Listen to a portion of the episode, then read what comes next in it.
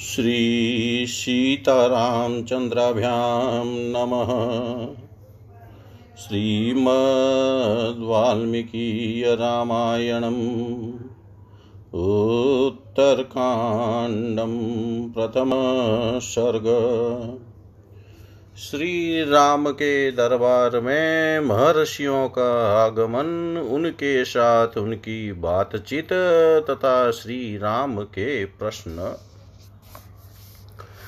प्राप्तराज्यस्य रामस्य राक्षसानां वधे कृते आजगमुमुनय सर्वै राघवं प्रतिनन्दितुम् कौशिकोऽथ यवक्रीतो गाग्र्यो गालव एव च काण्वो मेधातिते पुत्रः पूर्वस्यां दिशि ये श्रिता स्वस्त्यात्रेयश्च भगवान्नमुचि प्रमुचिस्तथागस्त्योऽत्रिश्च भगवान् सुमुखो विमुखस्तथा।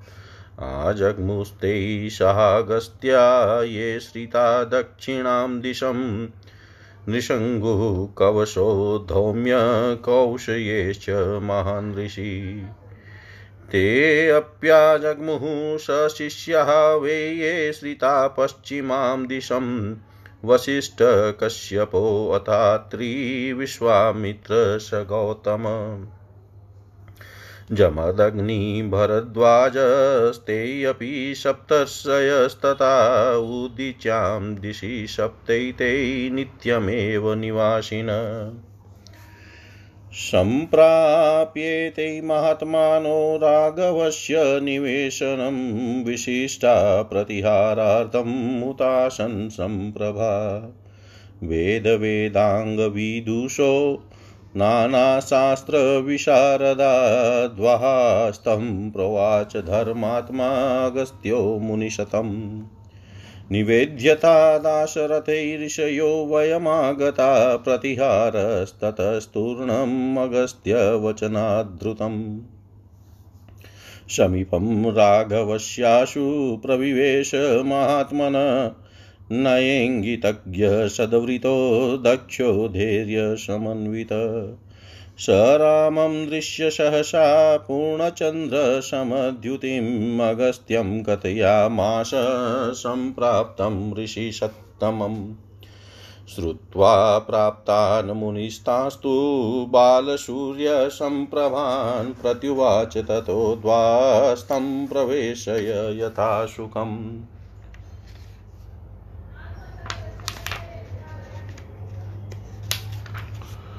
दृष्ट्वा प्राप्तान् मुनिस्तास्तु प्रत्युत्थाय कृताञ्जलिपाद्यार्घ्यादिभिरानर्चगां निवेद्य च सादरम्।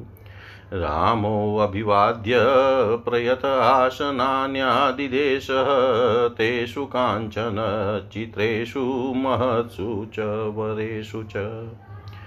कुशान्तधानततेषु मृगचर्मयुतेषु च यथामुपविष्टास्ते आसनेष्वश्रीपुङ्गवा रामेण कुशलं पृष्टा स शिष्या स पुरोगमा महर्षयो वेदविदो रामं वचनमब्रुवन्। कुशलं नो महाबाहो सर्वत्र रघुनन्दन। त्वां तु दिष्टया कुशलिनं पश्यामो हतशात्रं वं दिष्टया त्वया हतो राजन् रावणो लोकरावण। नहि भारः स राम रावणपुत्रपौत्रवान् सधु सदनुस्त्वं हि लोकास्त्रीन् विजयेता न संशय। दिष्टया त्वया हतो राम रावणो राक्षसेश्वर। दिष्टया विजयिनं त्वाद्य पश्यामः सहसीतया। लक्ष्मणेन च धर्मात्मन, भ्रात्रा त्वद्वित्कारिणा। मातृभिः भ्रातृसहितं पश्यामोऽद्य वयं नृप। दिष्टया प्रहस्तो विकटो विरूपाक्षो महोदर कम्पनश्च दुर्धर्षो निहतास्ते निशाचर। यस्य प्रमाणाद् विपुलं प्रमाणं नेह विद्यते, दिष्टया ते समरे राम कुम्भकर्णो निपातित। त्रिशिराश्चातिकायश्च देवान्तकनरान्तको दिष्टया ते निहता राम महावीर्या निशाचरा। कुम्भश्चैव निकुम्भश्च राक्षसो भीमदर्शनो दिष्टया तो निहतो राम कुम्भकर्णसुतो मृधे युद्धोन्नमतश्च मतश्च कालान्तकयो पमो यज्ञकोपश्च बलवान् धूम्राक्षो नाम राक्षस। कुर्वन्तकदनं बाणे दिष्टया विनीतास्त्वया। दिष्टया त्वं राक्षसेन्द्रेण द्वन्द्वयुद्धमुपागत देवता नाम बध्येन विजयं प्राप्तवानसि। शङ्ख्ये तस्य न किञ्चित् तु रावणस्य पराभवद्वन्द्वयुद्धमनुप्राप्तो दिष्टया ते रावणीर्हत। दिष्टया तस्य महाबाहो कालस्येवाभिधावत मुक्तशूररिपो वीरप्राप्तश्च विजयस्त्वया। अभिनन्दां ते सर्वै संसृत्येन्द्रजितो वधम् अवध्य सर्वभूतानां महामायाधरो युधि। विस्मयस्त्वेष चास्माकं तं श्रुत्वेन्द्रजितं हतम् एते चान्ये च बहवो राक्षसा कामरूपिण। दिष्टया त्वया हता वीरा रघुनां कुलवर्धन, दत्त्वा पुण्यामिमां वीर सौम्यामभयदक्षिणाम्। दिष्टया वर्धसि काकुतस्थः जैनामित्रकर्षण श्रुत्वा तु वचनं तेषां मुनीनां भावितात्मनाम्। विस्मयं परमं गत्वा राम प्राञ्जलिर्ब्रवीत्। भगवन्तः कुम्भकर्णं रावणं च निशाचरम्।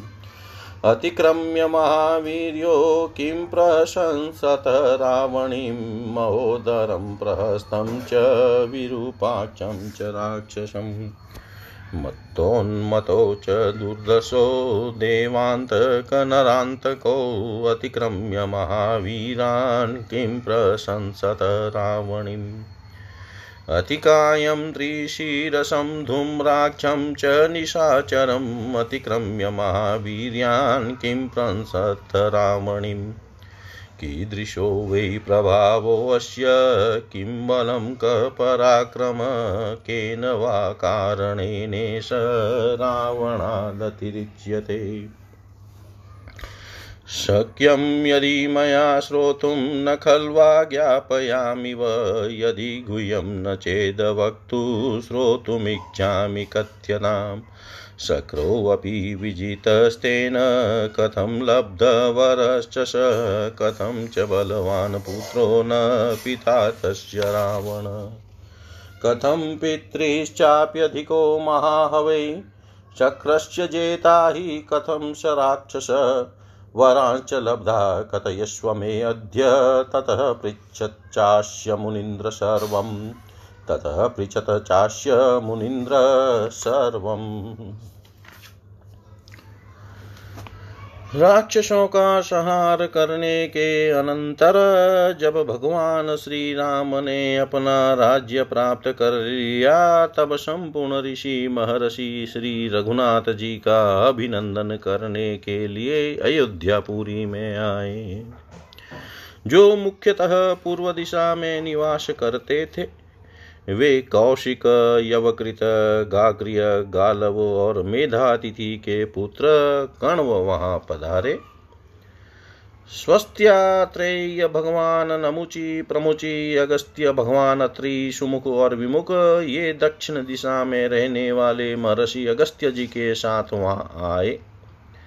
जो प्रायः पश्चिम दिशा का आश्रय लेकर रहते हैं, वे नृशंगु, कवश, धौम्य और महर्षि कौशेय भी अपने शिष्यों के साथ वहाँ आए। इसी तरह उत्तर दिशा के नित्य निवासी वशिष्ठ कश्यपत्री विश्वामित्र, गौतम, जमदग्नि और भरद्वाज, ये सात सात ऋषि जो सप्त ऋषि कहलाते हैं, अयोध्यापुरी में पधारे। वशिष्ठ मुनि एक शरीर से अयोध्या में रहते हुए भी दूसरे शरीर से सप्तऋषि मंडल में रहते थे, उसी दूसरे शरीर से उनके आने की बात यहाँ कही गई है। ऐसा समझना चाहिए। ये सभी अग्नि के समान तेजस्वी वेद वेदांगों के विद्वान तथा नाना प्रकार के शास्त्रों का विचार करने में प्रवीण थे। वे महात्मा मुनि श्री रघुनाथ जी के राजभवन के पास पहुंचकर अपने आगमन की सूचना देने के लिए ड्योढ़ी पर खड़े हो गए। उस समय धर्मपरायण मुनिश्रेष्ठ अगस्त्य ने द्वारपाल से कहा, तुम दशरथ नंदन भगवान श्री राम को जाकर सूचना दो कि हम अनेक ऋषि मुनि आपसे मिलने के लिए आए हैं। महर्षि अगस्त्य की आज्ञा पाकर द्वारपाल तुरंत महात्मा श्री रघुनाथ जी के समीप गया। वह नीतिज्ञ इशारे से बात को समझने वाला सदाचारी, चतुर और धैर्यवान था। पूर्ण चंद्रमा के समान कांतिमान श्री राम का दर्शन करके उसने सहसा बताया, प्रभो मुनि श्रेष्ठ अगस्त्य, अनेक ऋषियों के साथ पधारे हुए हैं। प्रातः काल के सूर्य की भांति दिव्य से तेज से प्रकाशित होने वाले उन मुनीश्वरों के पदार्पण का समाचार सुनकर श्री रामचंद्र जी ने द्वारपाल से कहा, तुम जाकर उन सब लोगों को यहाँ सुखपूर्वक ले आओ। आज्ञा पाकर द्वारपाल द्वारपाल गया और सबको साथ ले आया। उन मुनीश्वरों को उपस्थित देख श्री रामचंद्र जी हाथ जोड़कर खड़े हो गए। फिर पाद्य अर्घ्य आदि के द्वारा उनका आदर पूर्वक पूजन किया। पूजन से पहले उन सबके लिए एक एक गाय भेंट की। श्री राम ने शुद्ध भाव से उन सबको प्रणाम करके उन्हें बैठने के लिए आसन दिए। वे आसन सोने के बने वे विचित्र आकार प्रकार वाले थे।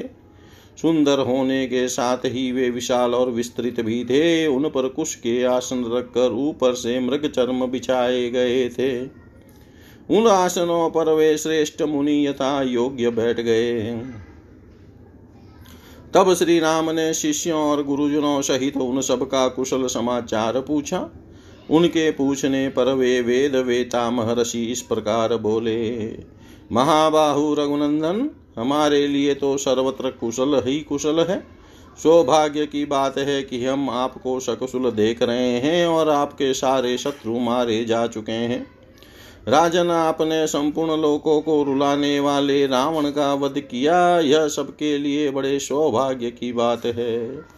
श्री राम पुत्र पौत्रों सहित रावण आपके लिए कोई भार नहीं था। आप धनुष लेकर खड़े हो जाएँ तो तीनों लोकों पर विजय पा सकते हैं, इसमें संशय नहीं है। रघुनाथ राम, आपने राक्षस राज रावण का वध कर दिया और सीता के साथ आप विजयी वीरों की, वीरों को आज हम सकुशल देख रहे हैं। यह कितने आनंद की बात है। धर्मात्मा नरेश आपके भाई लक्ष्मण सदा आपके हित में लगे रहने वाले हैं। आप इनके भरत शत्रुघ्न के तथा माताओं के साथ अब यहाँ सानंद विराज रहे हैं और इस रूप में हमें आपका दर्शन हो रहा है। यह हमारा ओ भाग्य है। प्रहस्त विकट विरूपाक्ष महोदर और तथा दूरदर्शम अंकंपन जैसे निशाचर आप लोगों के हाथ से मारे गए, यह बड़े आनंद की बात है।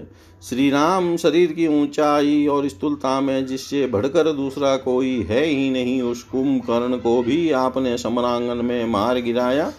यह हमारे लिए परम सौभाग्य की बात है। श्री राम त्रिशिरातिकाय देवांतक तथा नरांतक ये महापराक्रमी निशाचर भी हमारे सौभाग्य से ही आपके हाथों मारे गए। रघुवीर जो देखने में भी बड़े भयंकर थे, वे कुंभकर्ण के दोनों पुत्र कुंभ और निकुंभ नामक राक्षस भी भाग्यवश युद्ध में मारे गए। प्रलय काल के संहार की, यमराज की भांति भयानक युद्धोन्मत और मत भी काल के गाल में चले गए। बलवान यज्ञ कोप और धूम्राक्ष नामक राक्षस भी यमलोक के अतिथि हो गए। ये समस्त निशाचर अस्त्र शस्त्रों के पारंगत विद्वान थे। इन्होंने जगत में भयंकर संहार मचा रखा था। परंतु आपने अंतक तुल्य बाणों द्वारा इन सबको मौत के घाट उतार दिया। यह कितने हर्ष की बात है। राक्षस राज रावण देवताओं के लिए भी अवध्य था। उसके साथ आप द्वंद्व युद्ध में उतर आए और विजय भी आपको ही मिली। यह बड़े सौभाग्य की बात है। युद्ध में आपके द्वारा जो रावण का पराभव संहार हुआ, वह कोई बड़ी बात नहीं है। परंतु द्वंद्व युद्ध में लक्ष्मण के द्वारा जो रावण पुत्र इंद्रजीत का वध हुआ, वही सबसे बढ़कर आश्चर्य की बात है। महाबाहुवीर काल के समान आक्रमण करने वाले उस देवद्रोही राक्षस के नागपाश से मुक्त होकर आपने विजय प्राप्त की, यह महान सौभाग्य की बात है।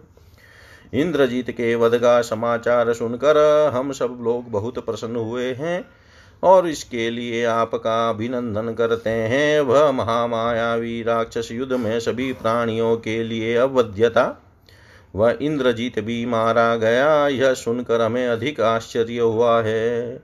रघुकुल की वृद्धि करने वाले श्री राम ये तथा और भी बहुत से इच्छा अनुसार रूप धारण करने वाले वीर राक्षस आपके द्वारा मारे गए। यह बड़े आनंद की बात है। वीर ककुतस्थ कुल भूषण शत्रुनंदन श्री राम आप संसार को यह परम पुण्यमय सौम्य अभयदान देकर अपनी विजय के कारण बधाई के पात्र हो गए हैं। निरंतर बढ़ रहे हैं, यह कितने हर्ष की बात है। उन पवित्र आत्मा मुनियों की वह बात सुनकर श्री रामचंद्र जी को बड़ा आश्चर्य हुआ। वे हाथ जोड़कर पूछने लगे पूज्य पाद महर्षियों, निशाचर रावण तथा कुंभकर्ण दोनों ही महान बल पराक्रम से संपन्न थे उन दोनों को लांग कर आप रावण पुत्र इंद्रजीत की ही प्रशंसा क्यों करते हैं?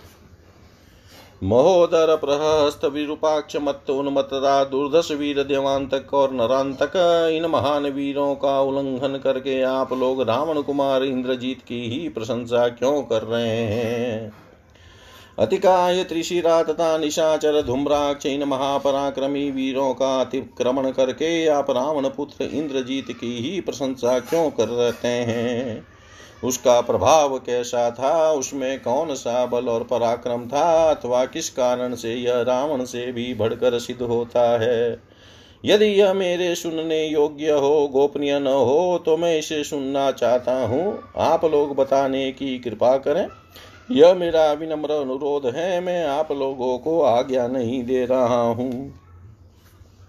उस रावण पुत्र ने इंद्र को भी किस तरह जीत लिया, कैसे वरदान प्राप्त किया, पुत्र किस प्रकार महाबलवान हो गया और उसका पिता रावण क्यों वैसा बलवान नहीं हुआ?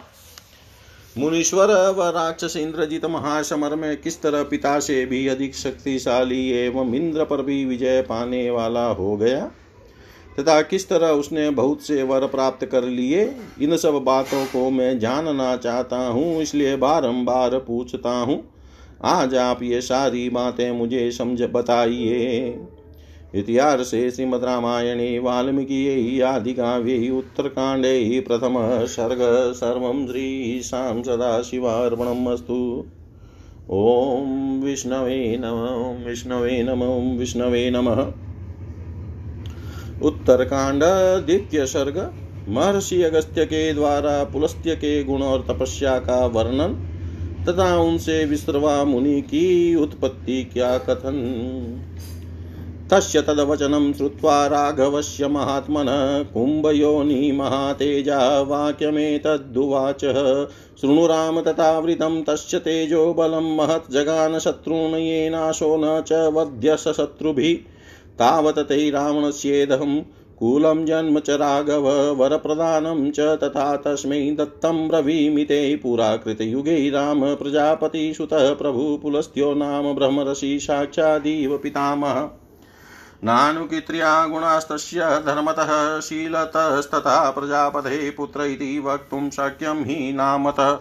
प्रजापतिसुतत्वेन देवानां वल्लभो हि स इष्टसर्वस्य लोकस्य गुणे शुभ्रे महामती स तु धर्मप्रसङ्गेन मेरोपार्श्वे महागिरे तृणबिन्दाश्रमं गत्वाप्यवसन्मुनिपुङ्गवः तपस्तेपे स धर्मात्मा स्वाध्याय नितेन्द्रिय गत्वाश्रम पदम तस्य विघ्नं कुर्वन्ति कन्यका ऋषिपनगकन्याश्च राजसी तनयाश्च या क्रीडन्त्योऽप्सरश्चेव तं देशमुपपेदिरे।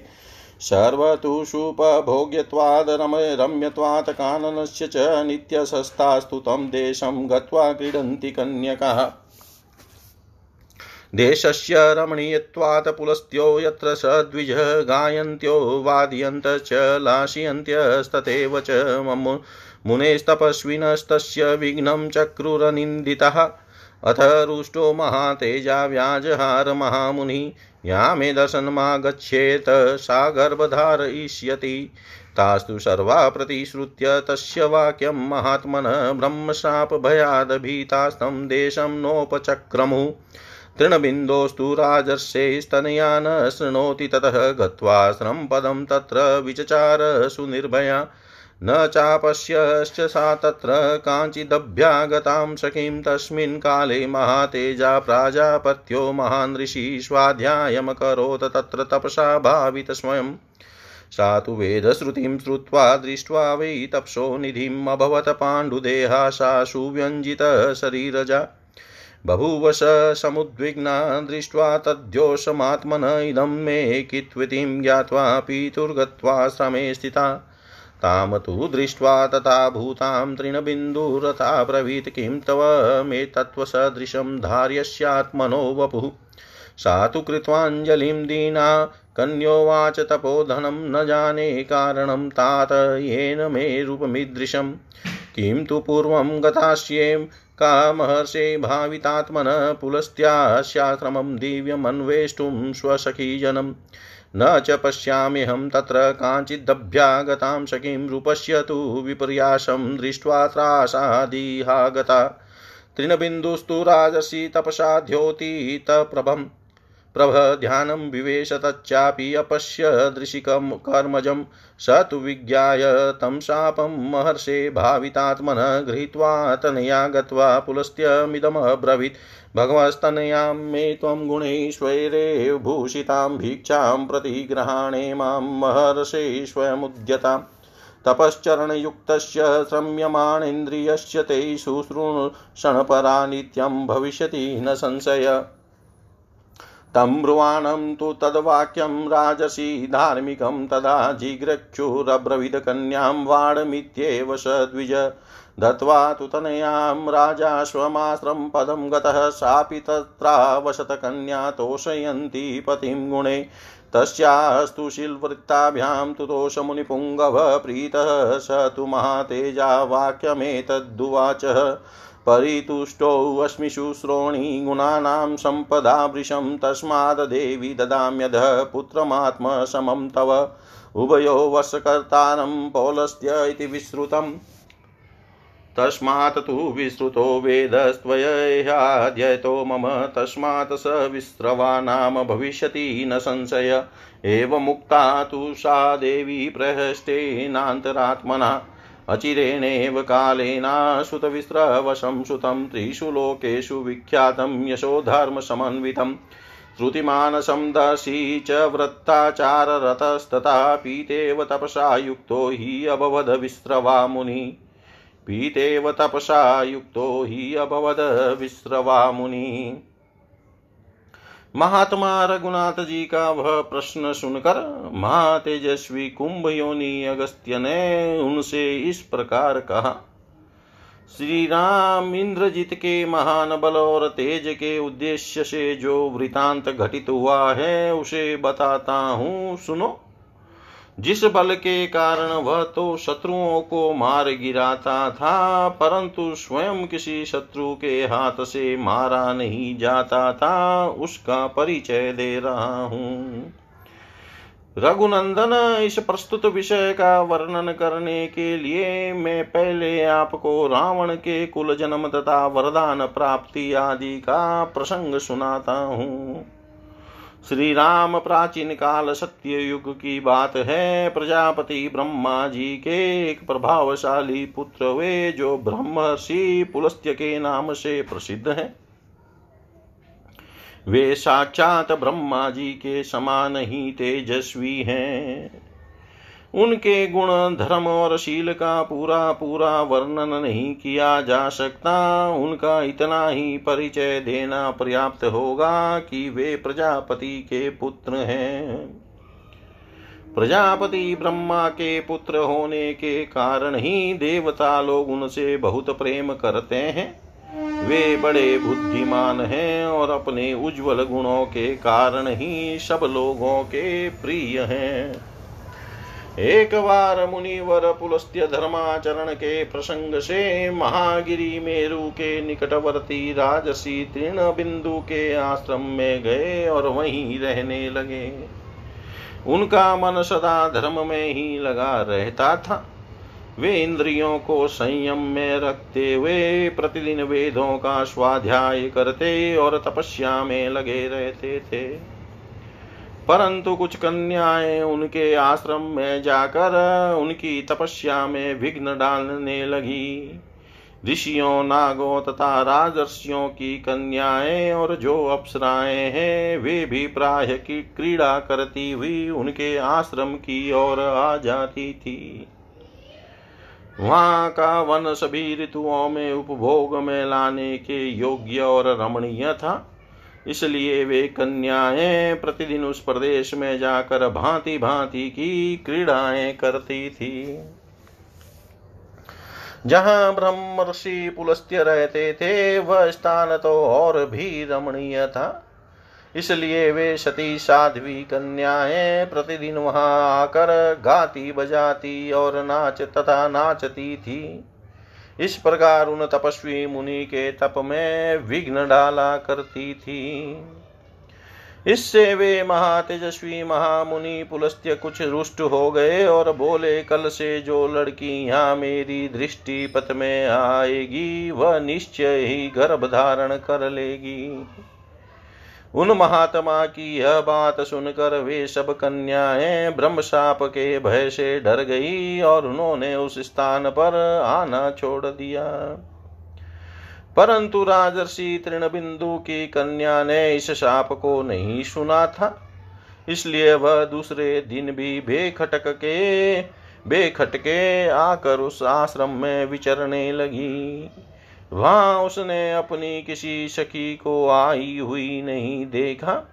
उस समय प्रजापति के पुत्र महातेजस्वी महर्षि पुलस्त्य अपनी तपस्या से प्रकाशित हो वहाँ वेदों का स्वाध्याय कर रहे थे। उस वेद ध्वनि को सुनकर वह कन्या उसी और गई और उसने तपोनिधि पुलस्त्य जी का दर्शन किया। महर्षि की दृष्टि पड़ते ही उसके शरीर पर पीलापन छा गया और गर्भ के लक्षण प्रकट हो गए। अपने शरीर में यह दोष देखकर वह घबरा उठी और मुझे यह क्या हो गया? इस प्रकार चिंता करती हुई पिता के आश्रम पर जाकर खड़ी हुई।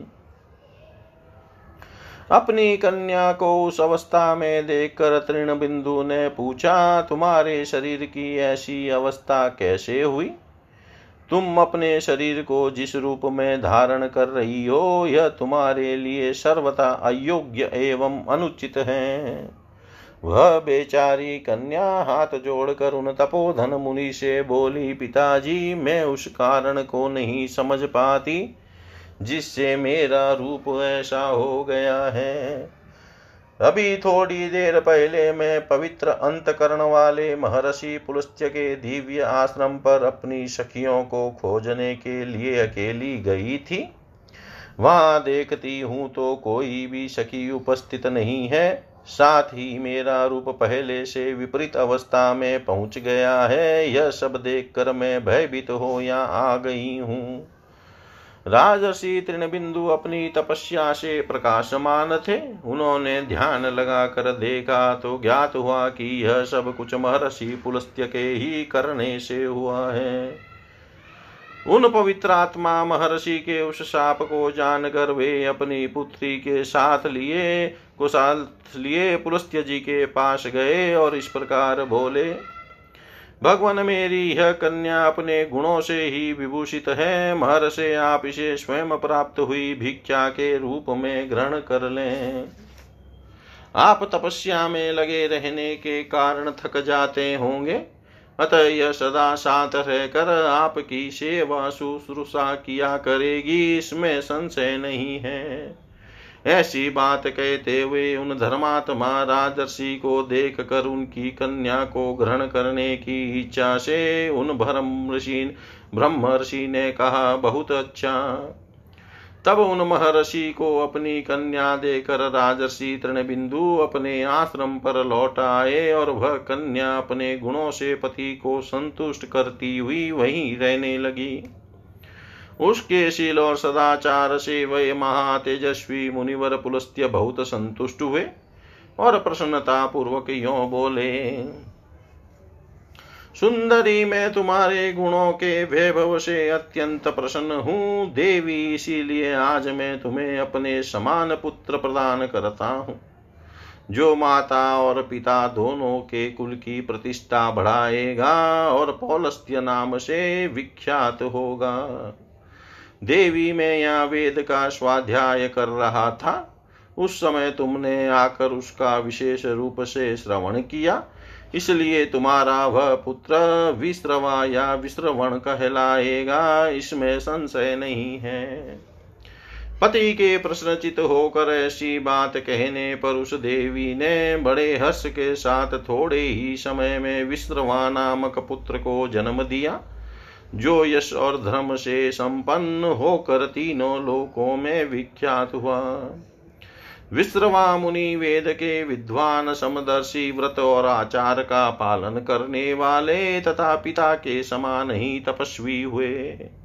इतिहास श्रीमद् रामायणे, वाल्मीकि आदि काव्ये उत्तरकाण्डे द्वितीय सर्ग सर्वं श्रीशां सदाशिवार्पणम् अस्तु। ॐ विष्णवे नम, ॐ विष्णवे नम, ॐ विष्णवे नमः। उत्तरकाण्ड तृतीय सर्ग। विश्रवा वैश्रवण कुबेर की उत्पत्ति, उनकी तपस्या वर प्राप्ति तथा लंका में निवास। अथ पुत्र पुलस्तस्य विश्रवा मुनिपुङ्गव चिरेणेव कालेन पितेव तपसि स्थितः। सत्यवान्, शीलवान् दान्तस्वाध्यायनिरतः शुचि सर्वभोगेष्वसंसक्तो नित्यं धर्मपरायण। ज्ञात्वा तस्य तु तदवृतं भरद्वाजो महामुनि ददो विस्रवशे भार्यां स्वसुतां देववर्णिनीम्। प्रतिगृह्यं तु धर्मेण भरद्वाजसुतां तदा प्रजानवेशिकया बुधया श्रेयो हि यस्य विचिन्तयन्। मुदा परमया युक्तो विस्रवा मुनिपुङ्गव शतस्य वीर्यसम्पन्नमपत्यं परमाद्भुतम्। जनयामाश धर्मज्ञ सर्वे ब्रह्मगुणे वृतं, तस्मिन् जाते तु संहृष्ट स बभुव दृष्ट्वा श्रेयस्करीं बुद्धिं धनाध्यक्षो भविष्यति नाम च करोत् प्रीतसाधं देवर्षिभिस्तदा। यस्माद्विस्रवशो अपत्यं सादृश्याद्विस्रवा इव तस्माद्वैश्रवणो नाम भविष्यत्येष विस्तृत। स तु वैश्रवणस्तत्र तपोवनगतस्तदा अवदताहुतिहुतो महातेजा यथानल। तस्याश्रमपदस्तस्य बुद्धिजज्ञै महात्मन चरिष्ये परमं धर्मं धर्मो हि परमा गति स तु वर्षसहस्राणि तपस्तप्त्वा महावने यन्त्रितो नियमेरुग्रैश्चकारसु महतप पुणैवशसहस्रान्ते तं तं विधिमकल्पयज्जलाशि मारुताहारो निराहारस्तथैव च। एवं वर्षसहस्राणि जग्मुस्तान्येकवशवत अथ प्रीतो महातेजासेन्द्रैः सह। गत्वा तस्यास्त्रं पदं भ्रमेदं वाक्यमब्रवीत परितुष्टोऽस्मि ते वत्स कर्मणानेव सुवृता। वरं वृणीष्व भद्रं ते वरास्त्वं महामते अथ प्रविद वै श्रवणपितामहमुपस्थितं भगवान् लोकपालत्वमि लोकरक्षणम् मत ब्रवीद वै श्रवणं परितुष्टेन चेतसा ब्रह्मसुरगणैः सार्धं बाणमित्येव हृष्टवा अहं वै लोकपालानां चतुर्थं स्रष्टुमुद्यत, यमेन्द्रवरुणानां च पदं यत तव चेप्सितं तदगच बत धर्मज्ञनिधिसत्त्वमाप्नुहि शक्राम्बुपयमानां च चतुर्थस्त्वं भविष्यसि। एतच पुष्पकं नाम विमानं सूर्यसन्निभं प्रतिगृहीष्वयाना त्रिदशैशमतां व्रज स्वस्तिते अस्तु गमिष्याम सर्व एव यथागतम्। कृतकृत्या वयं तात दत्त्वा तव वरद्वयम् इत्युक्त्वा स गतो ब्रह्मा स्वष्टानं त्रिदशैषः। गतेषु ब्रह्म, पूर्वेषु देवेष्ववत नभस्थलं धनेशः पितरं प्राह प्राञ्जलिप्रयतात्मवान्। भगवन् लब्धवानस्मि वरमिष्टं पितामहात् निवासनं न मे देवो विदधैष प्रजापति। तं पश्य भगवन् कञ्चिनिवासं साधु मे प्रभो न च पीडा भवेद्। यत्र प्राणिनो यस्य कस्यचित्, एवमुक्तस्तु पुत्रेण विस्रवा मुनिपुङ्गव वचनं प्राह धर्मज्ञ श्रूयतामिति शतम्। दक्षिणस्यो दधे स्थिरे त्रिकूटो नाम पर्वत तस्याग्रे तु विशाला सा महेन्द्रस्य पुरीयता। लङ्कानां पुरीरम्या निर्मिता विश्वकर्मणा राक्षसानां निवासातं यतेन्द्रश्यामरावती तत्र त्वं वशभद्रं ते नात्र संशय हेमप्राकारपरिका यन्त्रशस्त्रसमावृता रमणीया पुरीशाही रुक्मवेदुर्येतोर् राक्षसैषा परित्यक्ता पुरा विष्णुभयादिते शून्यरक्षो गणैः सर्वे रसातलतलं गतैः शून्या सम्प्रति लङ्का सा प्रभुस्तस्या न विद्यते स त्वं तत्र निवासाय गच्छ पुत्र यथा सुखं निदोष तत्र ते वासो न बाधस्तत्र कस्यचित्। एतत् श्रुत्वा स धर्मात्मा धर्मिष्ठं वचनं पितु निवासयामास तदालङ्का पर्वतमूर्धनि। निरितानां सहस्रेस्तु हृष्टैः प्रमुदितैः सदा अचिरेणेव कालेन सम्पूर्णा तस्य शासनात्। स तु तत्रावसत प्रीतो धर्मात्मा निरितः सभ समुद्रपरिखायां सलङ्कायां विस्रवात्मज काले काले तु धर्मात्मा पुष्करेण धनेश्वर। अभ्यगच्छद विनीतात्मा पितरं मातरं च हि सदेव गन्धर्वा, सदेव गन्धर्वगणैरभीष्टुस्तथाप्सरो नृत्यविभूषितालय। गभस्तिभिः सूर्यैवावभाषयन् पितुः समीपं प्रयोषवित्थप पितुः समीपं प्रयोषवित पुलस्त्य के पुत्र मुनिवर विश्रवा थोड़े ही समय में पिता की भांति तपस्या में संलग्न हो गए। वे सत्यवादी शीलवान जितेंद्रिय स्वाध्याय परायण, भार भीतर से पवित्र, संपूर्ण भोगों में अनासक्त तथा सदा ही धर्म में तत्पर रहने वाले थे। विश्रवा के इस उत्तम आचरण को जानकर महामुनि भरद्वाज ने अपनी कन्या का जो देवांगना के समान सुंदरी थी, उनके साथ विवाह कर दिया। धर्म के ज्ञाता मुनिवर विश्रवा ने बड़ी प्रसन्नता के साथ धर्मानुसार भरद्वाज की कल्या का पाणी ग्रहण किया और प्रजा का हित चिंतन करने वाली बुद्धि के द्वारा लोक कल्याण का विचार करते हुए उन्होंने उसके गर्भ से एक अद्भुत और पराक्रमी पुत्र उत्पन्न किया। उसमें सभी ब्राह्मणोचित गुण विद्यमान थे। उसके जन्म से पितामह पुलस्त्य मुनि को बड़ी प्रसन्नता हुई। उन्होंने दिव्य दृष्टि से देखा इस संस, इस बालक में संसार का कल्याण करने की बुद्धि है तथा यह आगे चलकर धनाध्यक्ष होगा। तब उन्होंने बड़े हर्ष से भरकर देव ऋषियों के साथ उसका लाभकरण संस्कार किया। वे बोले विश्रवा का यह पुत्र विश्रवा के ही समान उत्पन्न हुआ है, इसलिए यह वैश्रवण नाम से विख्यात होगा।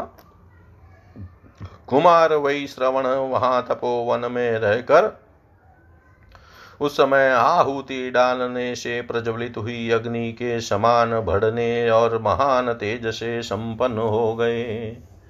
आश्रम में रहने के कारण उन महात्मा वैश्रवण के मन में भी यह विचार उत्पन्न हुआ कि मैं उत्तम धर्म का आचरण करूँ, क्योंकि धर्म ही परम गति है। यह सोचकर उन्होंने तपस्या का निश्चय करने के पश्चात महान वन के भीतर सहस्त्रों वर्षों तक कठोर नियमों से बंध कर बड़ी भारी तपस्या की। वे एक एक सहस्त्र वर्ष पूर्ण होने पर तपस्या की नई नई विधि ग्रहण करते थे। पहले तो उन्होंने केवल जल का आहार किया, तत्पश्चात वे हवा पी कर रहने लगे। फिर आगे चलकर उन्होंने उसका भी त्याग कर दिया और वे एकदम निराहार रहने लगे। इस तरह उन्होंने कई सहस्त्र वर्षों को एक वर्ष के समान बिता दिया। तब उनकी तपस्या से प्रसन्न होकर महातेजस्वी ब्रह्मा जी इंद्र आदि देवताओं के साथ उनके आश्रम पर पधारे और इस प्रकार बोले, उत्तम व्रत का पालन करने वाले वत्स, मैं तुम्हारे इस कर्म से, तपस्या से बहुत संतुष्ट हूँ। महामते तुम्हारा भला हो, तुम कोई वर मांगो, क्योंकि वर पाने के योग्य हो।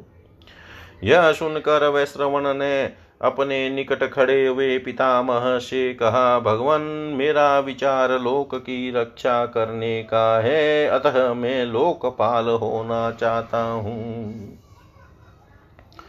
वही श्रवण की इस बात से ब्रह्मा जी के चित्त को और भी संतोष हुआ। उन्होंने संपूर्ण देवताओं के साथ प्रसन्नता पूर्वक कहा, बहुत अच्छा। इसके बाद वे फिर बोले, बेटा, मैं चौथे लोकपाल की सृष्टि करने के लिए उद्यत था। यम चंद्र और वरुण को जो पद प्राप्त है, वैसा ही लोकपाल पद तुम्हें भी प्राप्त होगा, जो तुमको अभिष्ट है। धर्मज्ञ तुम प्रसन्नता पूर्वक उस पद को ग्रहण करो और अक्षय निधियों के स्वामी बनो इंद्र वरुण और यम के साथ तुम चौथे लोकपाल कहलाओगे। यह सूर्य तुल्य तेजस्वी पुष्पक विमान है। इसे अपनी सवारी के लिए ग्रहण करो और देवताओं के समान हो जाओ। तात तुम्हारा कल्याण हो, अब हम सब लोग जैसे आए हैं, वैसे लौट जाएँगे। तुम्हें ये दो वर देकर हम अपने आप को, हम अपने को कृतकृत्य समझते हैं। ऐसा कहकर ब्रह्मा जी देवताओं के साथ अपने स्थान को चले गए। ब्रह्मा आदि देवताओं के आकाश में चले जाने पर अपने मन को संयम में रखने वाले धनाध्यक्ष ने पिता से हाथ जोड़कर कहा, भगवान, मैंने पितामह ब्रह्मा जी से मनोवांचित फल प्राप्त किया है, परंतु उन प्रजापति देव ने मेरे लिए कोई निवास स्थान नहीं बताया। अतः भगवान, अब आप ही मेरे रहने के योग्य किसी ऐसे स्थान की खोज कीजिए, जो सभी दृष्टियों से अच्छा हो। प्रभो, वह स्थान ऐसा होना चाहिए, जहाँ रहने से किसी भी प्राणी को कष्ट न हो। अपने पुत्र के ऐसा कहने पर मुनिवर विश्रवा बोले, धर्मज्ञ साधु शिरोमणे, सुनो। दक्षिण समुद्र के तट पर एक त्रिकुट नामक पर्वत है, उसके शिखर पर एक विशाल पूरी है, जो देवराज इंद्र की अमरावती पूरी के समान शोभा पाती है। उसका नाम लंका है। इंद्र की अमरावती के समान उस रमणीय पूरी का निर्माण विश्वकर्मा ने राक्षसों के रहने के लिए किया है। बेटा, तुम्हारा कल्याण हो तुम निसंदेह उस लंकापुरी में ही जाकर रहो, उसकी चार दीवारी सोने की बनी हुई है, उसके चारों ओर चौड़ी खाइया खुदी हुई है, और वह अनेक अनेक यंत्रों तथा शस्त्रों से सुरक्षित है। वह पूरी बड़ी ही रमणीय है। उसके फाटक सोने और नीलम के बने हुए हैं। पूर्व काल में भगवान विष्णु के भय से पीड़ित हुए राक्षसों ने उस पूरी को त्याग दिया था। वे समस्त राक्षस रसातल को चले गए थे, इसलिए लंका पूरी शूनी हो गई। इस समय भी लंका पूरी शूनी ही है, उसका कोई स्वामी नहीं है। अतः बेटा तुम वहाँ निवास करने के लिए सुखपूर्वक जाओ। वहाँ रहने में किसी प्रकार का दोष या खटका नहीं है। वहाँ किसी की ओर से कोई विघ्न बाधा नहीं आ सकती। अपने पिता के इस धर्मयुक्त वचन को सुनकर धर्मात्मा वैश्रवण त्रिकुट पर्वत के शिखर पर बनी हुई लंका पूरी में निवास किया। उनके निवास करने पर थोड़े ही दिनों में वह पूरी सहस्त्रों हृष्टपुष राक्षसों से भर गई। उनकी आज्ञा से वे राक्षस वहाँ आकर आनंद पूर्वक रहने लगे। समुद्र जिसके लिए खाई का काम देता था, उस लंका नगरी में विश्रवा के धर्मात्मा पुत्र वैश्रवण राक्षसों के राजा हो बड़ी प्रसन्नता के साथ निवास करने लगे। धर्मात्मा धनेश्वर समय समय पर पुष्पक विमान के द्वारा आकर अपने माता पिता से मिल जाया करते थे। उनका हृदय बड़ा ही विनित था। भव्य भवन अप्सराओं के नृत्य से सुशोभित होता था। देवता और गंधर्व उनकी स्तुति करते थे। उनका भव्य भवन अप्सराओं के नृत्य से सुशोभित होता था। वे धनपति कुबेर अपनी किरणों से प्रकाशित होने वाले सूर्य की भांति सब और प्रकाश बिखेरते हुए अपने पिता के समीप गए। इतिहास से श्रीमद वाल्मीकि आदि काव्ये उत्तरकाण्डे तृतीय सर्ग सर्वं श्रीशां सदाशिवार्पण। अस्तु ॐ विष्णवे नमः। विष्णवे नम ओं विष्णवे नमः।